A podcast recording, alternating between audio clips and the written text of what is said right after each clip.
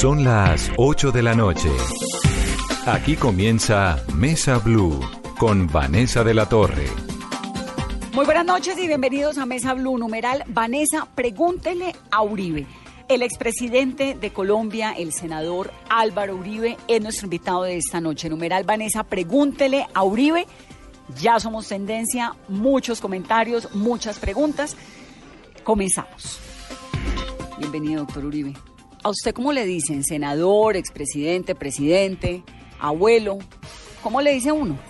Vanessa, muchas gracias a usted, a Carolina, a todo el equipo Blue. No, eh, en Antioquia hay un pueblo que se llama Don Matías.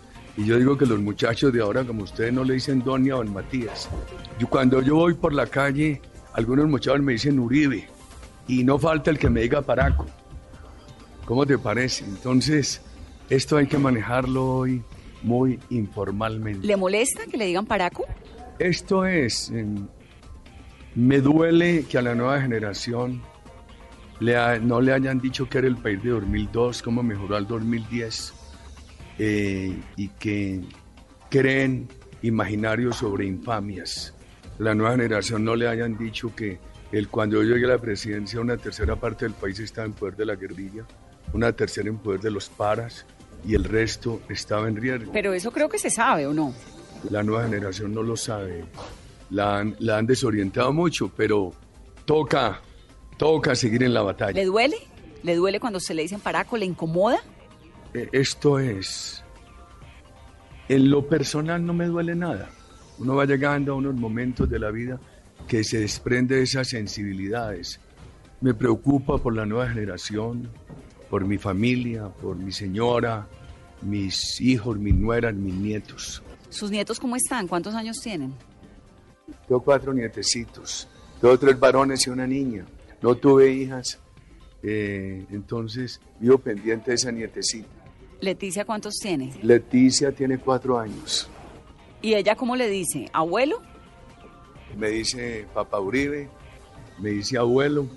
Y un día la regañé por algo y entonces Lina les mantiene allá. Nosotros vivimos en, en un área rural, les mantienen todos los animalitos pero sueltos. Entonces ella va y coge un gazapito de esas crías de conejos pero en el campo y lo trae y una vez la regañé no sé por qué cosa. Yo le dijo a, a Lina, abuela Lina, yo quiero más a este conejo que a papá Uribe. Entonces yo siempre me quedo cuando ella está de mal temperamento. Entonces Lina me dice, pero nieta de quién? Yo soy exageradamente pendiente. ¿Quién lo creyera en una carrera política tan intensa? Y Lina dice que además eh, no los dejo tener vida porque los llama a toda hora y eso. Entonces que cuando hace muchos años cuando nacieron dice que ella que yo auto, estrené autoridad con el mayor y paternidad con el segundo. Con, los nietos uno los consiente mucho. Entonces de pronto me dicen los hijos, pero regaña a los papás, no, no me atrevo. A usted los regañé mucho, con esto no me atrevo. Y ahora que usted me hablaba hace unos momentos, que nos hablaba de las nuevas generaciones, que dice usted que no saben lo que cambió al país, hoy en día, ¿cómo ve Álvaro Uribe Vélez a ese país de hoy en comparación con el país que usted recibió la primera vez que llegó al poder? Eh, hay dos cosas. Creo que el presidente Duque tuvo un error de no haber hecho un inventario de lo que recibió. No necesitaba romper sus reglas de decencia, no contarle al país exactamente qué recibió en materia de coca, de inseguridad, de endeudamiento, de déficit, de expansión burocrática, de desaliento de la economía. Y decirlo no es malo, además con la decencia que caracteriza al presidente Duque. El país, por ejemplo, no sabe que hoy por conmoción es muy difícil, casi imposible, o imposible extraditar a Santrich. ¿Sabe por qué? Mire lo que no sabe el país para seguir el hilo de la pregunta que veníamos. Porque el gobierno anterior, tanto el presidente Santos como su jefe negociador, juraron y requete juraron que no subirían los acuerdos a la Constitución y los subieron.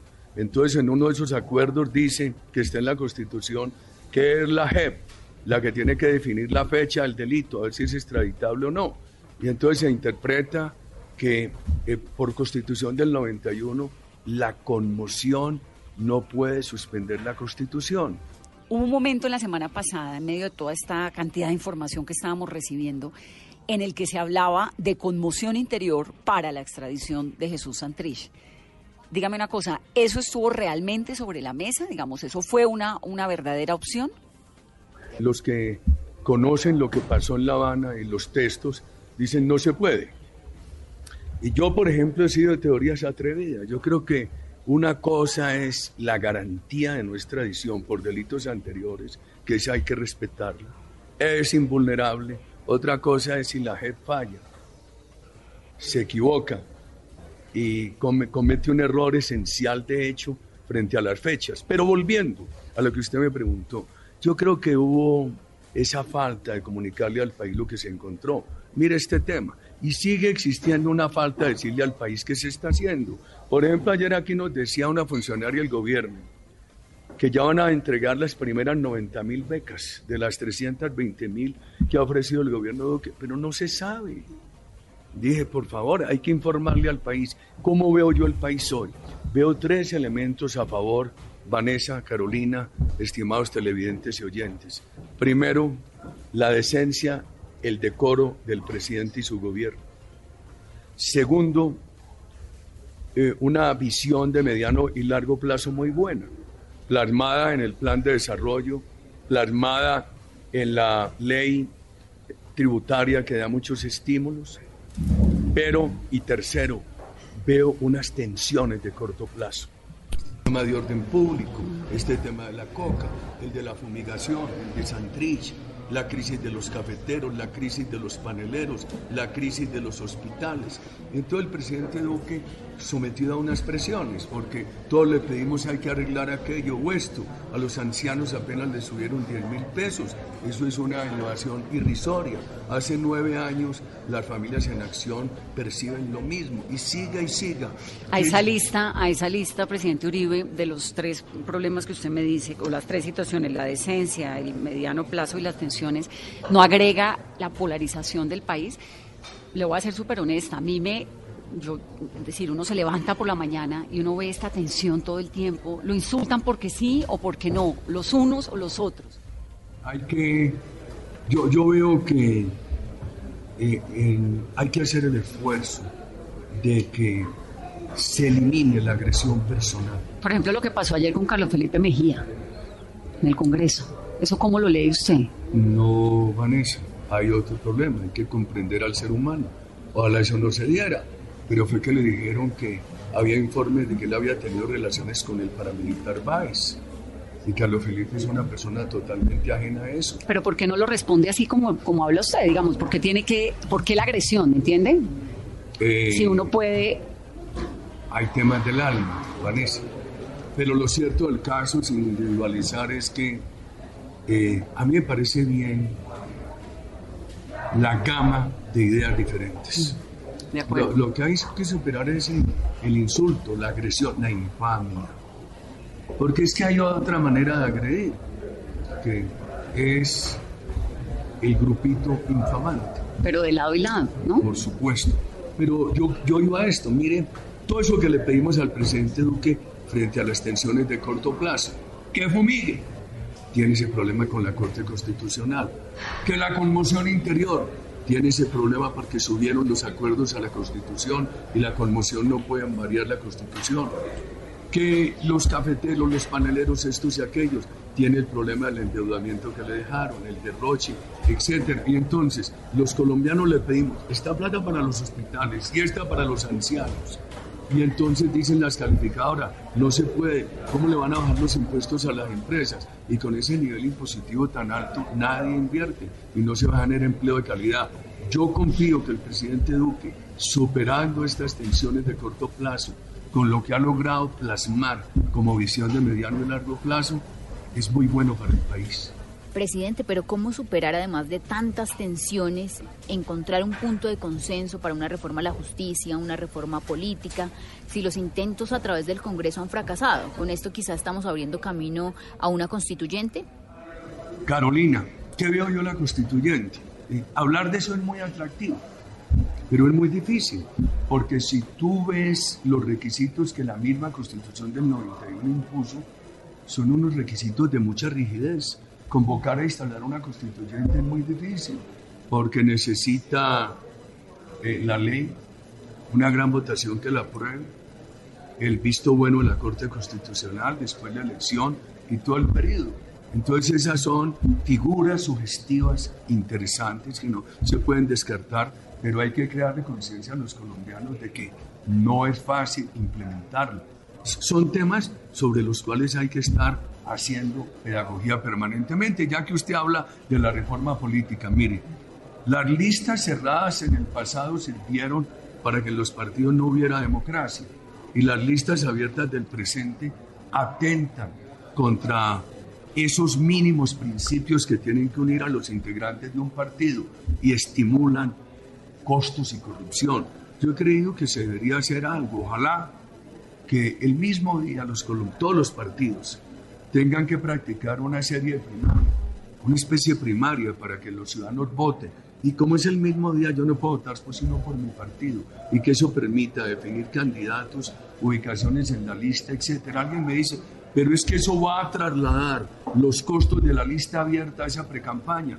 Hombre, los partidos organizados. ¿Pero para qué es esa precampaña? ¿Esa sería una constituyente? No, esa precampaña sería para esa primaria de la reforma política en la cual se escogerían los candidatos de los partidos, de cada partido, y el orden de ubicación en las listas, para que a partir de ahí fuera cerrada los costos tendrían que minimizarse. Yo creo que inclusive nos tenemos que preparar para que en los partidos se pueda votar por WhatsApp, se pueda votar por Internet, se pueda votar por teléfono, etc.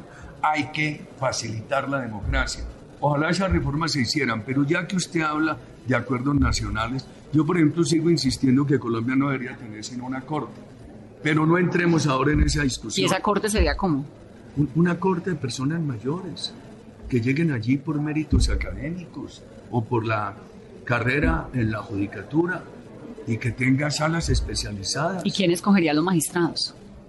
hay mucho proceso de, selección, como tendría que ser ya a determinada edad, tendría que ser acreditando una carrera en la judicatura o acreditando una carrera académica o en el ejercicio.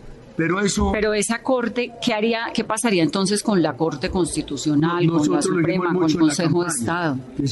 debería sustituirlos a todos. Una supercorte que sustituya. Sí, pero ¿para qué vamos a entrar a hablar de eso? El tema no se ha vuelto a hablar. Pero lo sigue pensando. yo, yo lo sigo pensando. Ahora, aquí, por ejemplo. Pero espéreme un segundo. Usted cuando habla de una supercorte, fíjese en Colombia cómo pasan cosas. Ahora que usted me habla de lo del glifosato, entonces uno dice, claro, pero es que el glifosato tiene que pasar por la Corte Constitucional, es que esto tiene que pasar por la Corte Suprema, es que ahora otras cosas tienen que pasar por la JEP. Cuando uno habla de democracia, pues habla de equilibrio de poderes. Si hay una supercorte, ¿eso garantiza democracia en Colombia? Por supuesto, mira aquí, eh, Vanessa, cuando existió la Corte Suprema de Justicia, había una sala de control constitucional que fue muy respetable yo creo, pero eso podría a facilitar primero la relación de los ciudadanos con sus magistrados. Hoy no los conocen. Cuando yo era estudiante de Derecho, mis compañeros y yo sabíamos y admirábamos a los magistrados de la Corte Suprema, no sabíamos el nombre de todos. Eso podría ser una gran corte de unificación de jurisprudencia, de orientación doctrinaria y jurisprudencia. pero bajo ese mismo principio la gente tampoco conoce a los congresistas. Eh, y bajo ese mismo principio... Es distinto, pero si algo tiene, el Congreso finalmente es un órgano de contradicción de tesis. La justicia debería estar por encima. Pero volviendo al tema de Carolina, yo creo que se pueden hacer muchos acuerdos alrededor de proyectos específicos. Por ejemplo, ayer se votó aquí se aprobó eh, con proposición o ponencia de la doctora Angélica Lozano del Partido Verde el acuerdo que ellos hicieron con el presidente Duque en el tema de la lucha anticorrupción para tener que publicar las declaraciones de renta, las cuentas bancarias y eso. Ayer se aprobó aquí ese proyecto para que los derechos de los niños no puedan tener eh, justicia alternativa, apenas alternativas, no hagan parte de procesos de paz. Hoy vamos a entrar aquí a un tema que ojalá se apruebe, que se llama lo de las TICs, el gobierno logró aprobar un excelente plan de desarrollo, una excelente reforma tributaria. Yo creo que acuerdos nacionales en abstracto. Pero sin la oposición, presidente. No, por ejemplo, en muchos casos ha votado la oposición, en otros no. ¿Y por qué entonces el lunes a los partidos de oposición no los invitaron a la reunión con el presidente Duque? No, el presidente Duque ha tenido un diálogo con todos. Recuerde cuántas veces se reunió. Pero para este diálogo político no, supuestamente para este acuerdo, gran acuerdo nacional. No, lo que pasa es que eso no se ha agotado. ¿Está por partes? Sí, está por partes. Y el gobierno habla con los unos y con los otros. Les quiero recordar a ustedes esto. Nosotros en el Centro Democrático insistimos mucho en que hubiera un acuerdo para votar las objeciones presidenciales. Yo fui le propuse eso a sectores de la oposición y alguien me dijo, creo que fue el senador Iván Marulanda, que si podíamos incluir a los senadores de la FARC. Y le dije, pues por supuesto, son senadores. Nos sentamos muchas horas. Fue imposible, porque simplemente dijeron que no se podía cambiar un ápice a lo acordado en La Habana. Quiero, quisiera que me ahondara un poco en el tema de la constituyente. ¿Todavía es una propuesta? Esto es, no es propuesta oficial del Centro Democrático. Algunos compañeros insisten en ella. ¿Pero a usted le gusta la constituyente, presidente? ¿Esa es la salida para poder crear una supercorte y poder modificar eh, la justicia y los temas políticos? Como está reglamentada, se puede tomar todo el periodo. Como está regulada en la misma constitución, se puede tomar todo el periodo del gobierno. Claro, porque eso se demora dos años más, el presidente lleva uno, entonces se el periodo. No es fácil.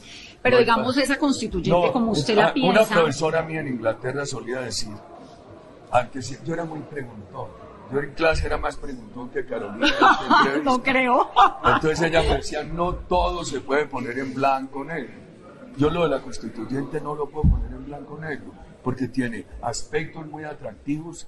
Los diferentes fracasos para la reforma política y de la justicia la meritan, pero por el otro lado hay la duda de la rigidez de sus regulaciones. Mm. Ahora, esa eventual constituyente modificaría, por ejemplo, los periodos presidenciales o una reelección? Yo, yo creo lo siguiente, Vanessa. El qué piensa de la reelección? Yo ya le voy a decir qué pienso. Primero, nunca entendí por qué el constituyente del 91 le eliminó.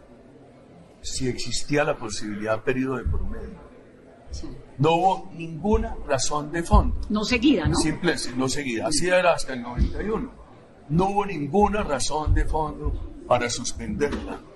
Yo creo que fue una razón política, simplemente de coyuntura. Segundo, cuando yo llegué en el 2002 habían fracasado varios intentos de reinstalarla y estaba haciendo tránsito en el Congreso 1, que venía de atrás y no lo aprobaron siendo yo presidente. Después vino el otro y, después vino el referendo para lo que podría haber sido una segunda reelección mía.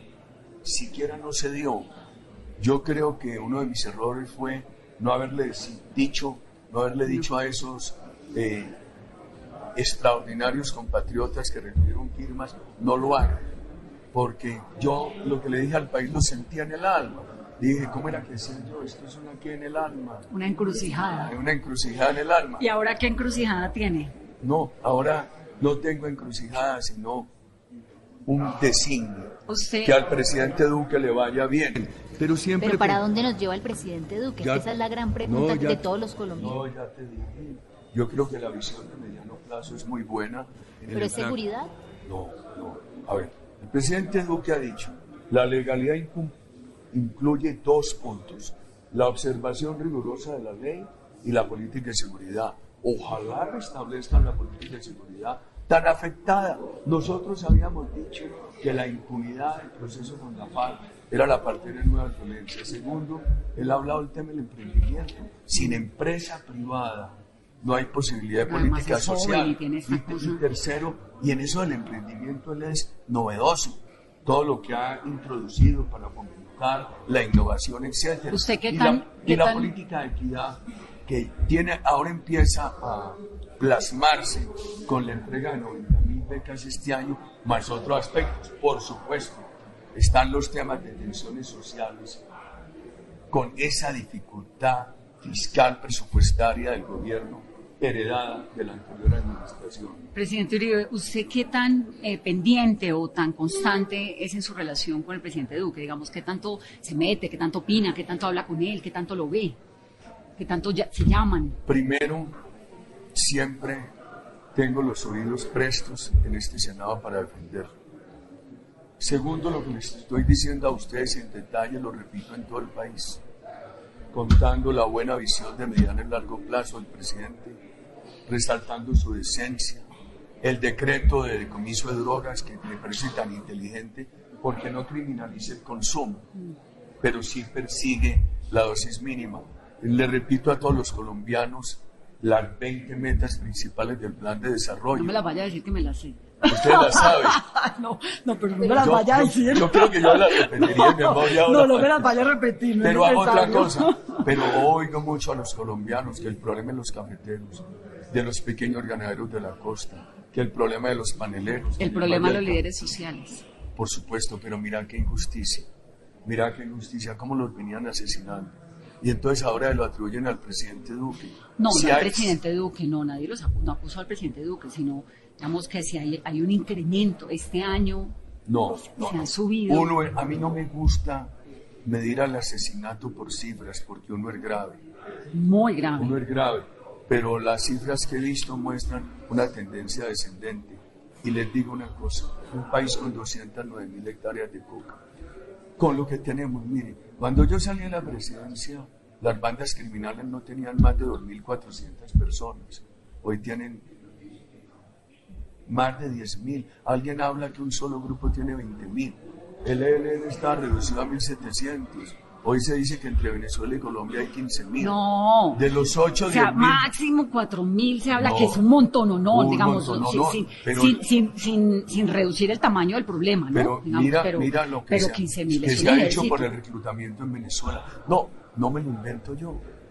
Son cifras que vienen de examinarlo de Venezuela. ¿Y usted cree que ese incremento es lo que está ocasionando la muerte de los líderes sociales o cuál es? Eso y toda esa criminalidad alrededor del narcotráfico. Con otro problema, Vanessa, con otro problema, la impunidad total que le dieron a la FARC es madre de, nuevas violencias. Y miren esto, la FARC, de esas zonas de donde... Los espacios territoriales. De los espacios territoriales se ha ido el 80%. Eh, pero se han ido a sus casas algunos, a los pueblos otros. Ojalá. Hay 8.000 eh, guerrilleros, exguerrilleros vinculados todavía al Estado. Hay 3.000 viviendo en los ETCRs. 3.000, pero mira, mira el otro problema. Hay 4.000 en armas en las disidencias y 200, 220 mil hectáreas de droga. Por favor, y es que la impunidad total eh, hace perder el respeto a la ley que el presidente Duque quiere recuperar. Sí, y, de acuerdo que Colombia es un país muy complicado, muy, muy complicado, con unos retos muy grandes y, muy difíciles. Usted es un líder, pues, indudable, ¿no? Eso lo sabe. ¿Usted es consciente? La, reputación mía la han afectado mucho. Pero usted es consciente que la mitad del país lo idolatra, pero la otra mitad siempre han siente lo contrario. Han afectado mucho la reputación mía, Vanessa. Yo procuro cumplir mis responsabilidades con el país, me mueve cariño por el país, preocupación por las nuevas generaciones. Yo no puedo disociar mi preocupación por las nuevas generaciones de mi preocupación por mis nietecitos y por los que habrán de venir. Permítame, presidente Uribe, hacer una pausa rápidamente para comerciales. Numeral Vanessa, pregúntele a Uribe. Regresamos en breve.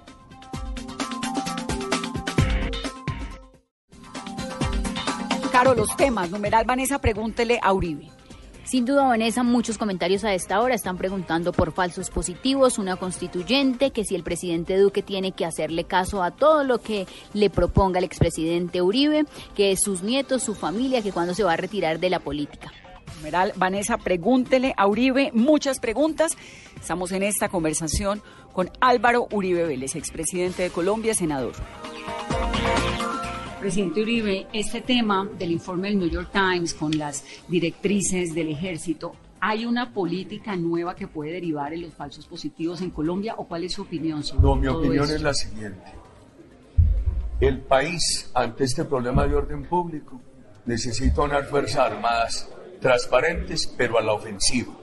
Eso tiene que ser claro, contundente.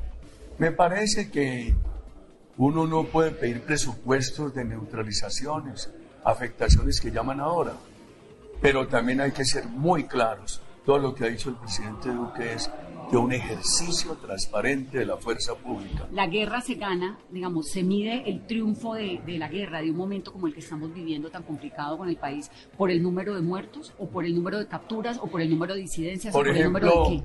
Toda esa acusación contra mí. Entonces yo veo... ¿Cuál de todas? No, ¿cuál de todas? En ese tema, En el que los falsos falsos positivos. positivos. Entonces yo tengo ocho respuestas clarísimas. Y le digo, nosotros lo que siempre dijimos es, aquí hay que privi- privilegiar las desmovilizaciones. No olviden que en el gobierno mío se desmovilizaron 35 mil paramilitares y 18 mil guerrilleros. Más guerrilleros que lo que ha habido ahora, sin ese costo para el país, el costo legal, el costo económico, el costo institucional. Después fueron los capturados, finalmente las bajas. Yo lo que creo es que las Fuerzas Armadas, que las quiero, las respeto profundamente, eh, tienen que estar, ser totalmente transparentes, pero a la ofensiva, sobre todo en este momento de la vida nacional. Y creo que eh, decirlo o escribirlo, ponerse a hacer un presupuesto de... De muertos y de... de- de- no, pero mire, el Eso, es- eso es normal, digamos, eso no, ocurre no, en el no, no, ejército. No, no, presupuesto no. Pero, pero mire, mire esto, mire esto. Afectaciones en el lenguaje actual de las Fuerzas Armadas quiere decir suma de personas desmovilizadas, personas capturadas o dados de baja en combate de manera transparente. Yo no creo que en eso se pueda hacer presupuesto.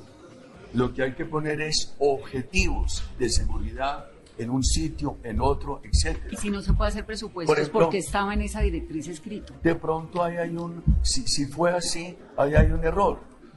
Eh, y, y este es gobierno corrige. Pero eso no es normal o sí es normal.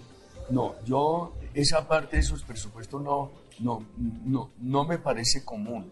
No sé si sea normal o no, pero no me parece común, además me parece innecesario. Es que se, ¿Por ¿sabe por qué? se lo pregunto con tanta insistencia? Porque tuvimos esta semana, bueno, el lunes, un programa aquí con dos ex generales y como usted sabe que yo del ejército, pues ese no es mi fuerte.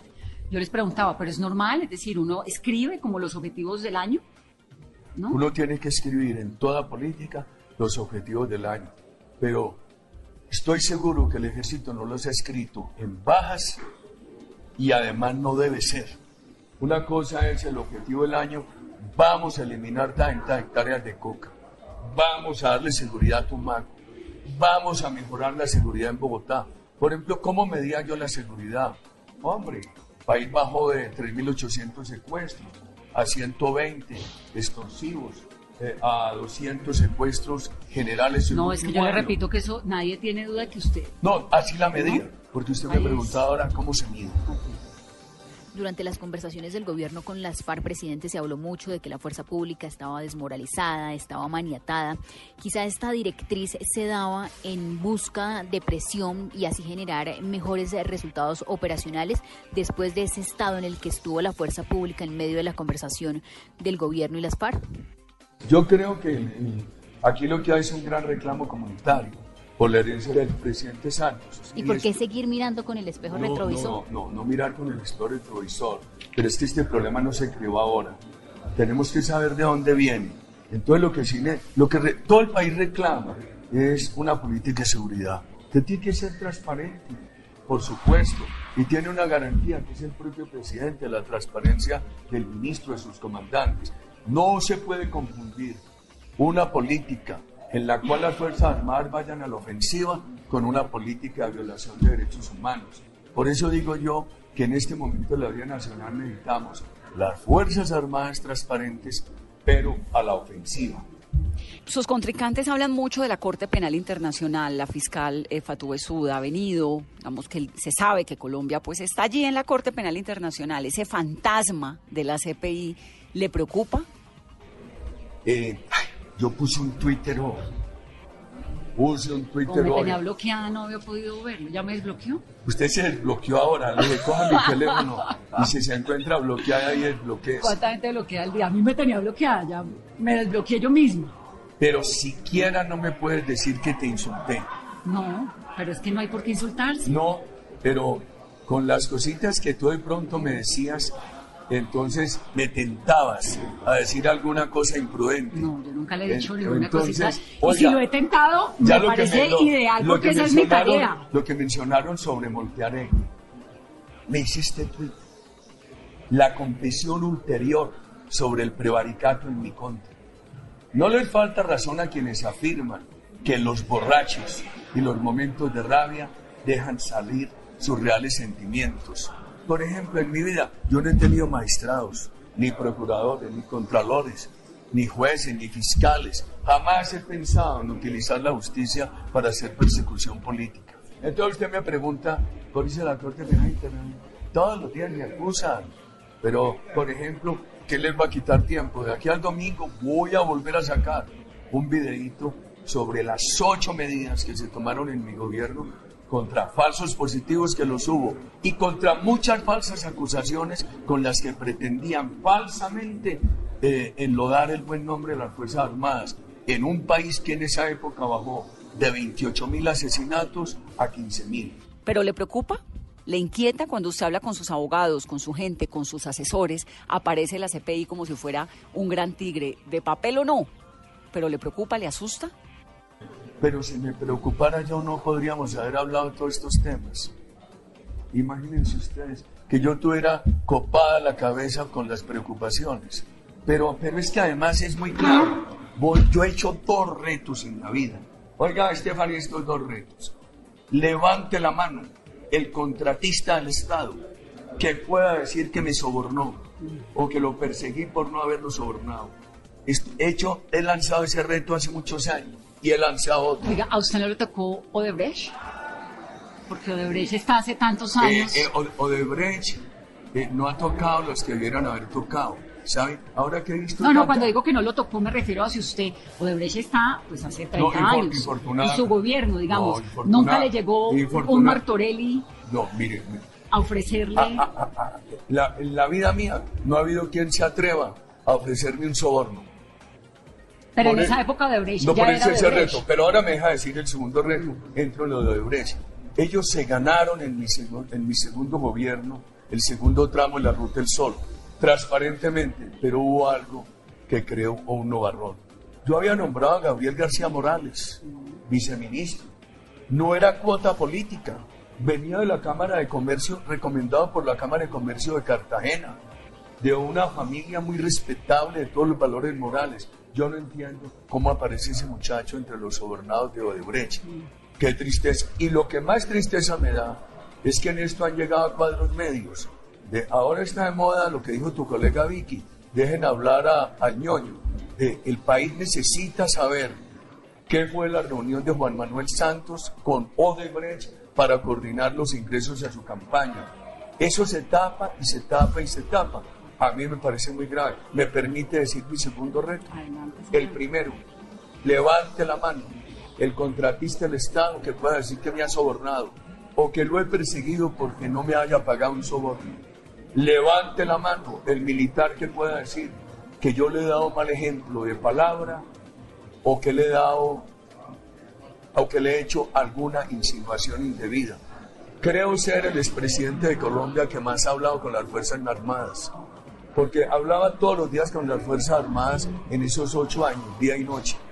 Y me aseguro, no hay una palabra mía, no hay un gesto mío, no hay un hecho mío que pueda tomarse como un mal ejemplo o como una insinuación indebida. Siempre dije, a la ofensiva, con beligerancia y con transparencia. Y con respeto a los derechos humanos. Por supuesto, ahí están todos los discursos míos de la época. Además, esos consejos de seguridad que eran de todas las horas, tenían al fiscal, al procurador, al uno al otro, como en la gobernación de Antioquia.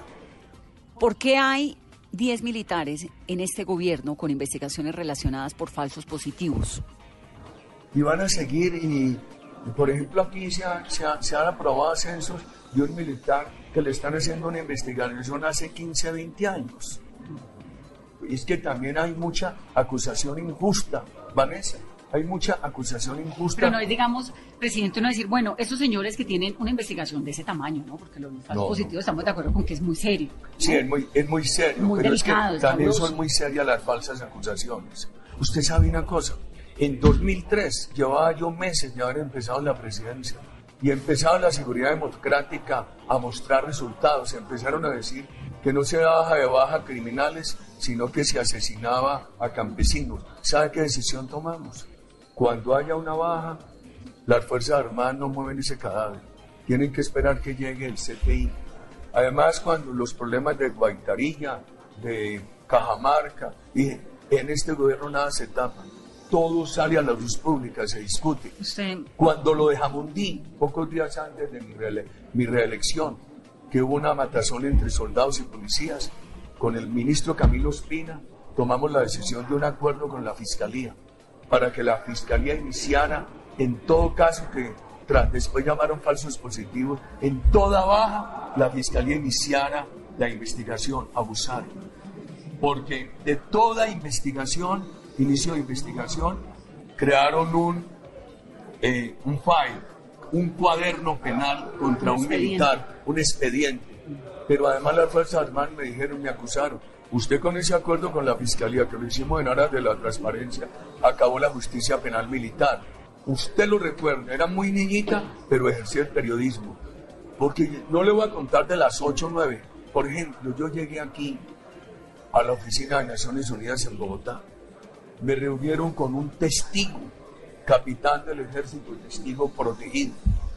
Y él me dijo que en la brigada de Ocaña, para demostrarle al gobierno que se estaban combatiendo el narcotráfico, habían asesinado campesinos. Yo no guardé silencio.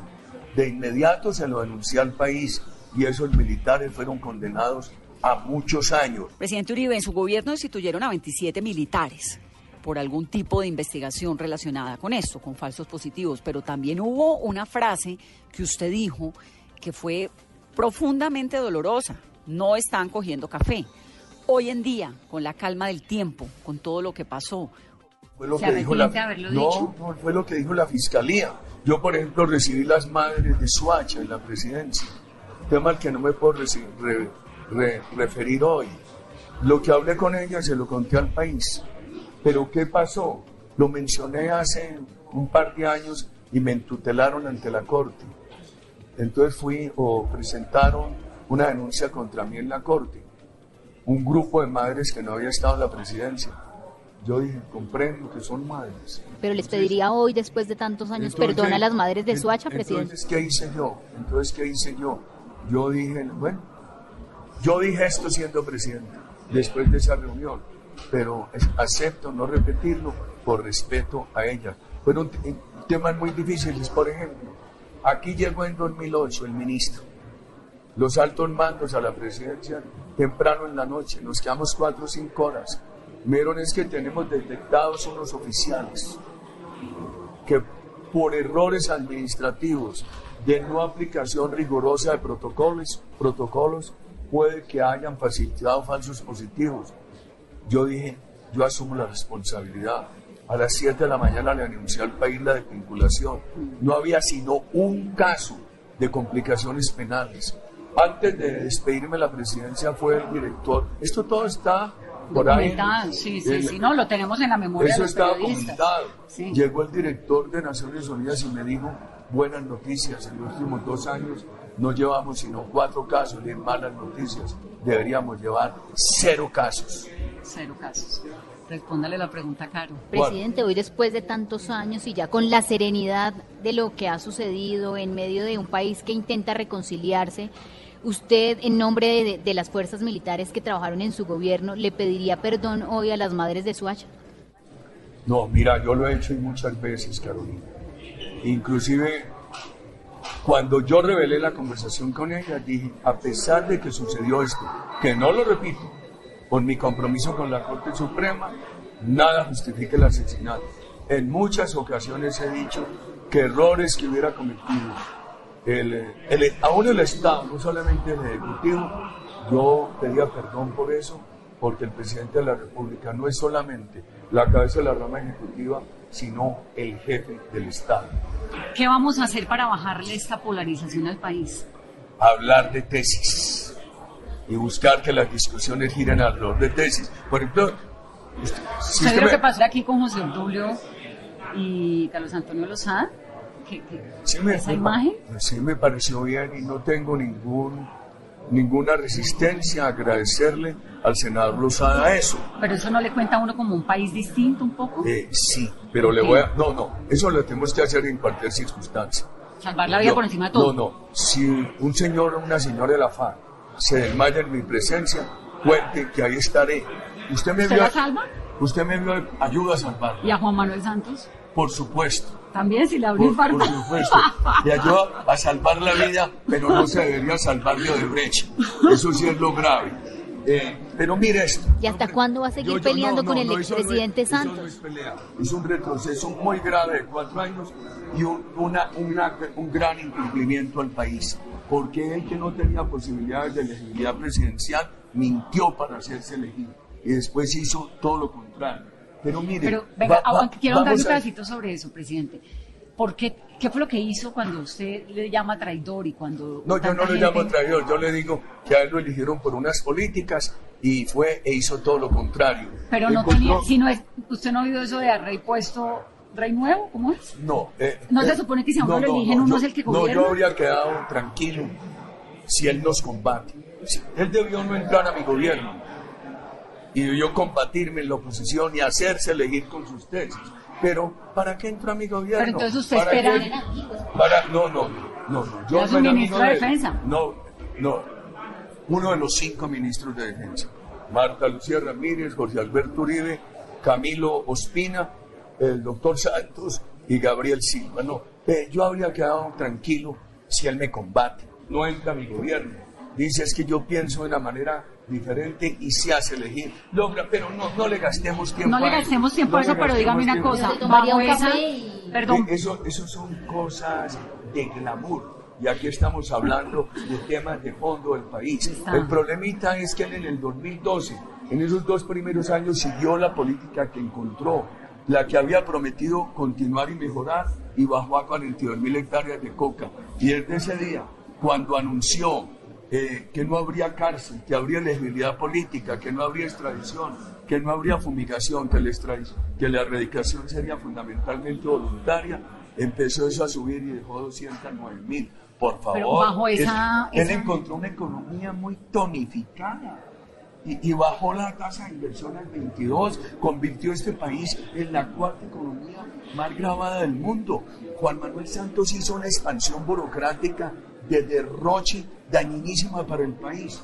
No en vano, en los últimos tres años se estancó la reducción de la pobreza.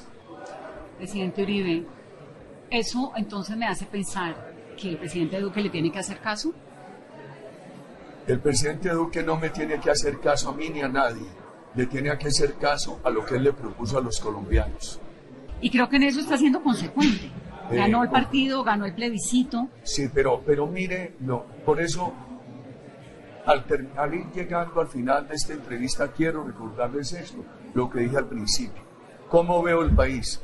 Presidente Duque que da ejemplo de decencia, de decoro, una muy buena visión de mediano y largo plazo plasmada en ese gran plan de desarrollo que se ha aprobado y que demuestra que esos son los acuerdos prácticos en el Congreso en la ley de financiamiento que va a estimular mucho la inversión y el empleo y que hay unas tensiones de corto plazo que ya se las enumeré, narcotráfico, no, extradición, cafeteros, paneleros. Yo, yo no quiero que se acabe esta entrevista sin que usted le haga, si se puede. Y un problema como Santos dejó el endeudamiento tan alto. Hombre, es que recibió el endeudamiento en el 43 y lo dejó en el 56. Todas las calificadoras de riesgo dicen, presidente Duque, ¿cómo bajan los impuestos? Y si no los baja, ¿quién, y si no los baja, ¿quién invierte? ¿Cómo y hacemos? Entonces dicen, no, no puede gastar en resolverle el problema a los cafeteros ni a los pequeños ganaderos del Caribe. Cuidado con el gasto en los hospitales tensiones de corto plazo.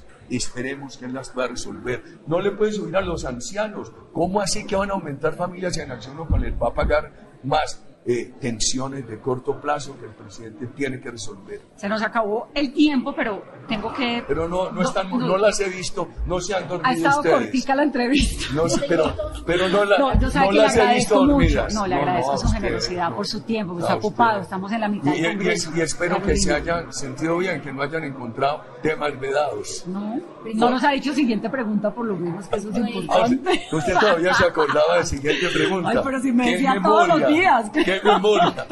Siguiente pregunta, Vanessa. Bueno, presidente. Presidente, ¿y lo vamos a ver en el Congreso estos tres años que faltan o se va a ir a disfrutar antes de que se acabe con Leticia, con sus nietecitos, con doña Lina? Quisiera tener más domingos. Quisiera tener más domingos porque yo quiero ver crecer a mis nietecitos y que ellos vean envejecer a su abuelo. Eso sí, yo ahora que estoy envejeciendo y que este pelo no, quiere, no tiene reversa, lo único que no quiero hacer ser es tener una vejez aburrida y amargada como la que tienen los comunistas de la oligarquía, ejemplo Antonio Caballero. ¿Usted quiere ser político hasta el último día de su vida? Es que ¿O en algún momento se va a ir a descansar y va yo, a decir, yo ay, no empecé, más? yo empecé la política en 1957 cuando cumplí cinco años de la mano de mi madre, antes de llegar al uso de razón. Vivíamos en esa zona cafetera de Antioquia, en medio de una tremenda violencia política. Mi madre había sido la mejor bachiller de 1950. Eh, no hizo carrera por casarse. Cuando yo nací, ella acaba de cumplir 20 años, mi padre tenía 19 y medio, y ella luchaba por el Frente Nacional, por los derechos políticos de la mujer. Usted y nació me, político. y me llevaba de la mano. ¿Eso significa que nos va a tocar Álvaro Uribe hasta los 80? Esta mañana le decía yo a unos electores de Ángela Garzón, gran, gran candidata, les decía ¿Pero yo. por qué tanta molestia al interior del partido, presidente? No la, no, la debía haber. Ángela Garzón es serena, es una mujer la indicada por su transparencia, su orden mental, para manejar 40 billones de contratación que va a dejar Peñalosa. Tengan la seguridad de que ella no despilfarra eso. Es una mujer predecible. A mí me preocupa mucho para Bogotá, para el país, gobiernos que uno no pueda predecir. Cuidado, porque vienen, vienen los nuevos engaños. América Latina le engañaron mucho con el socialismo del siglo XXI. Como fracasó, ahora vienen los nuevos engaños. Ahora van a hablar de democracia, de reivindicación de los pobres, de lucha anticorrupción, para imponer gobiernos restrictivos de las libertades y de la empresa privada. Ángela Garzón es todo lo contrario. Le decía yo a unas personas que volvieron esta mañana a reuniones de nosotros, les dije, el día que yo me muera y haya elecciones van a decir, siquiera se murió para que no nos volviera a molestar. ¿Pero usted va a hacer política hasta el último día? O sea, por ahora no se va a retirar. Si política es preocuparme por la familia en acción, por la tasa de inflación. Si política es preocuparme por las carreteras. Si política es preocuparme para que el país crezca, las nuevas generaciones crezcan sin narcotráfico, pues mientras yo tenga, mientras, no, ¿cómo era que decía mi abuelo? Mientras no tenga un problema de senilidad avanzado, estaré pendiente de esos temas. Oiga, presidente Uribe, a mí sí me gustaría que despidiéramos esta entrevista como con un compromiso de bajémosle a esa polarización nacional. Vanessa. ya comenzamos porque usted me desbloqueó a mí. No, pero, pero fíjese que no era polarización. Estábamos aislados en el Twitter, pero usted no puede decir que recibió un insulto a mi No, persona. jamás, pero es que uno no puede andar insultando a la Entonces, gente. eso no es polarización, Vanessa. Estábamos aislados. Yo prefiero haberte bloqueado que haberte dado una mala respuesta. De acuerdo. Ahora, vuelvo, Pero además, ¿por qué uno le va a dar vuelvo malas a- respuestas vuelvo a repetir. gente? ¿Usted, Yo- sabe, ¿Usted sabe cuánta gente me insulta al día? Yo, A no mí, a- importa. a mí también. ¿Sabes cuál ha sido mi respuesta a este insulto reciente? Di- que me dijeron que el fiscal y mi persona éramos orangutanes de saco leva. Puse esa frase y dije, veo que esta señora ha mejorado mucho, porque ya las cositas que me dice son muy suaves. Por supuesto, le doy una explicación a los oyentes. A mí me acusaron en este Senado hace poco de que había propuesto eliminar la extradición para el M-19. Falso. Ahí están los anales del Congreso en la época. Dio una explicación de lo que hice en la época, que también es verdad. Propuse el reindulto. Porque ahí veo un colega tuyo que celebra mucho eso. Mire cómo se contradice entre lo que propuso para el M-19 y lo que propuso para la FARC. Me voy a referir a los dos temas. Entonces yo aquí expliqué eso. Pero terminé diciendo que prefería un guerrillero en armas que el sicariato moral difamante. Porque si yo voy a la Corte Suprema, así vaya con rabia, tengo que ser muy respetuoso. Si acudo a la Comisión de Ética aquí, tengo que ser muy respetuoso. Pero yo en el tema no podía callar para que quedara aquí la idea de que me estaban haciendo una acusación que no era capaz de desmentir. Y también sentí que estaba seriamente herida mi dignidad. ¿Qué necesidad tiene de decir eso? ¿Por qué no dice, ay, mire, yo no voy a entrar en ese detalle porque tengo unos nietos y un futuro de país que construir? No, no, es muy grave, muy grave. Por ejemplo, es, lo otro sí es verdad, que yo era propuesto eliminar la Pero es muy grave lo que usted también dice porque, no, porque los ánimos del país. Lo, he sentido, Vanessa, lo he sentido. Eh, pero lo otro sí es verdad. Yo propuse aquí de frente, como suelen ser mis cosas, están las actas del Senado. Por ahí Félix Llevedú sacó la proposición. Yo propuse que ratificaran el indulto al M-19. Pudo ser un error, pero respondo por él. ¿Por qué? El M-19 había estado en la Constitución, en la Constituyente. Lo habían indultado, había entregado armas, estaba en el Congreso postconstituyente. Y el país no estaba en la Corte Penal Internacional. Entonces yo dije, pues si estos señores están aquí, ¿para qué les van a abrir nuevamente una causa judicial? Y, yo digo, de pronto fue un acierto frente a los que estaban cumpliendo y pudo ser un mal ejemplo, porque también se dijo al futuro del país, porque también se dijo en esa época. Yo recuerdo que cuando el doctor de la calle promulgaba la constitución del 91 dijo, jamás en adelante habrá política con armas en Colombia y ahora en el proceso de la FARC aceptó que todo ese terrorismo que había ocurrido entre el 91 y la fecha de los acuerdos era política con armas. De pronto fue mi error por respetar una, unas decisiones que había tomado el país, contribuir a un mal ejemplo. Pero eso está yo, yo reconozco esas cosas, además es imposible negarlas, como las hago de frente, quedan en las actas, las, no había redes sociales, pero había anales del Congreso. Presidente Uribe, eso que dijo usted recientemente que causó mucha controversia también sobre las masacres. ¿Qué dijo las masacres? Cuando dijo que un poco sonó como si estuvieran justificando una masacre en el contexto. Nunca se estaba justificando en el contexto del paro. No, no. Eso fue el contexto ah, no, en el Cauca. Sí, en el Cauca. ¿Qué fue lo que quiso decir allí y por qué lo dijo usando el término masacre? No, no, no, Yo lo que quise decir, primero yo dije que yo habría preferido arreglar la carretera alterna quedarse dos años con esa habituación, pero no firmar bajo esas presiones. Segundo, expliqué lo que pasó en mi gobierno. Y tercero, lo que siempre quise decir, por eso tuve que poner varios tweets, que la, las masacres no eran del gobierno ni de las Fuerzas Armadas. Es que la palabra masacre en un expresidente, en un político tan poderoso como usted, no, no, uno la oye y se estremece. De pronto queda mal la construcción de la frase, el uso de el, sustantivo, el verbo, el predicado, etcétera, el objetivo de la frase. Pero es muy claro, porque en esos días allí aparecieron terroristas que se infiltraron. Entonces yo digo, hombre, y los culpables de esa masacre no son las Fuerzas Armadas, son unos terroristas infiltrados. Eso es muy distinto. ¿Hay alguna masacre justificada? Ninguna. Pero es que, perdón, pero es que yo no me refiero a masacres por parte del Estado. Censuro esas masacres que hacen los terroristas. Presidente, ¿por qué tanta presión del gobierno del presidente Donald Trump al presidente Duque? ¿Qué te digo, Carolina? Nosotros no deberíamos sacar la droga por la presión de Estados Unidos o de cualquier país, sino por nuestras propias familias por nuestros propios recursos naturales, porque este país tiene que preservar 600 mil kilómetros de selva que todavía tiene y recuperar lo que se ha perdido. Y por supuesto, esa lucha exige cooperación internacional. Entonces, eh, cualquier gobierno que coopere tiene que estar preocupado de lo que pasó aquí en ese aumento. Pero eh, yo confío en lo que está haciendo el presidente. ¿Usted le preocupa que nos desertifiquen?